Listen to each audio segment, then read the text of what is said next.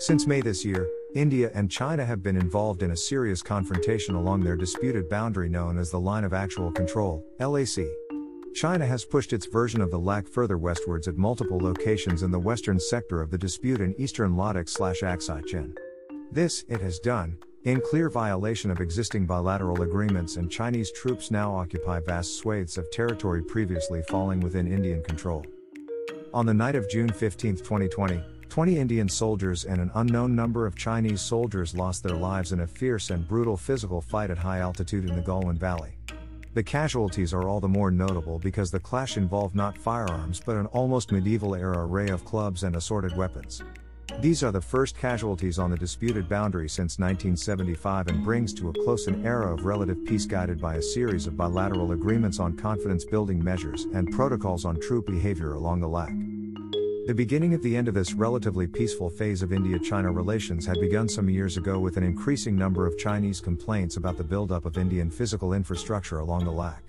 This Indian buildup was a response to the superiority of already existing Chinese infrastructure and advantages of terrain the People's Liberation Army enjoyed.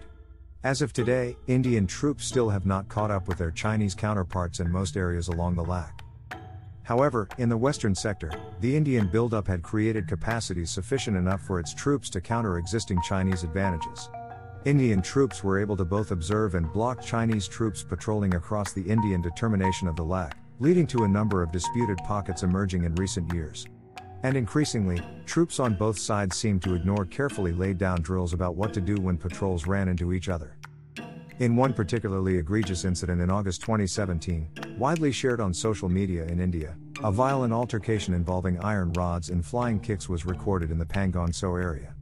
Notably, this instance came in the midst of an ongoing standoff at Doklam in Bhutan between Indian and Chinese troops. That standoff, while protracted, lasting over 70 days, passed off peacefully without physical confrontation. Then Foreign Secretary, and now Indian Foreign Minister, S. Jaishankar described the incident at Pangong Tso as very unusual.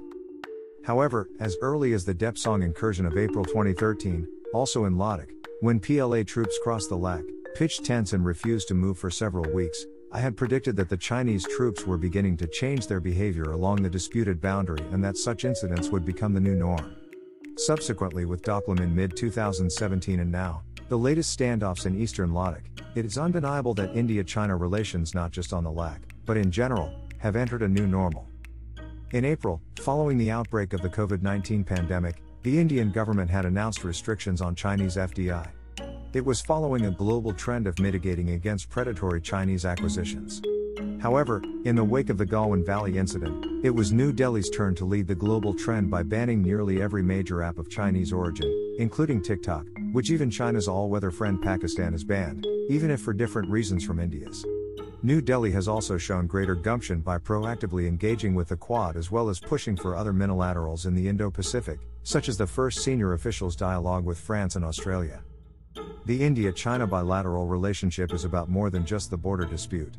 It is increasingly clear to New Delhi that Beijing is unwilling to look at the broader bilateral relationship or to consider the potential benefits of cooperation.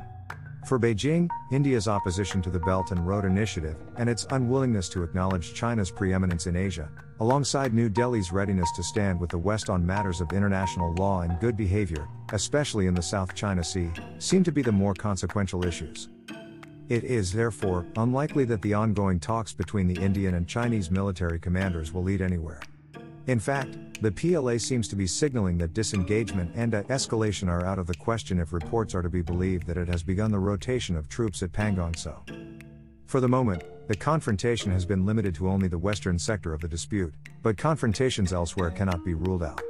While a full fledged India China conflict is unlikely, peace and tranquility along the LAC are well and truly things of the past.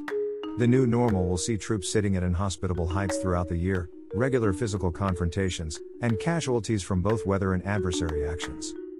Originally published as Jabin Thomas Jacob, India China Relations, A New Normal of Competition and Conflict, The China Story, November 12, 2020.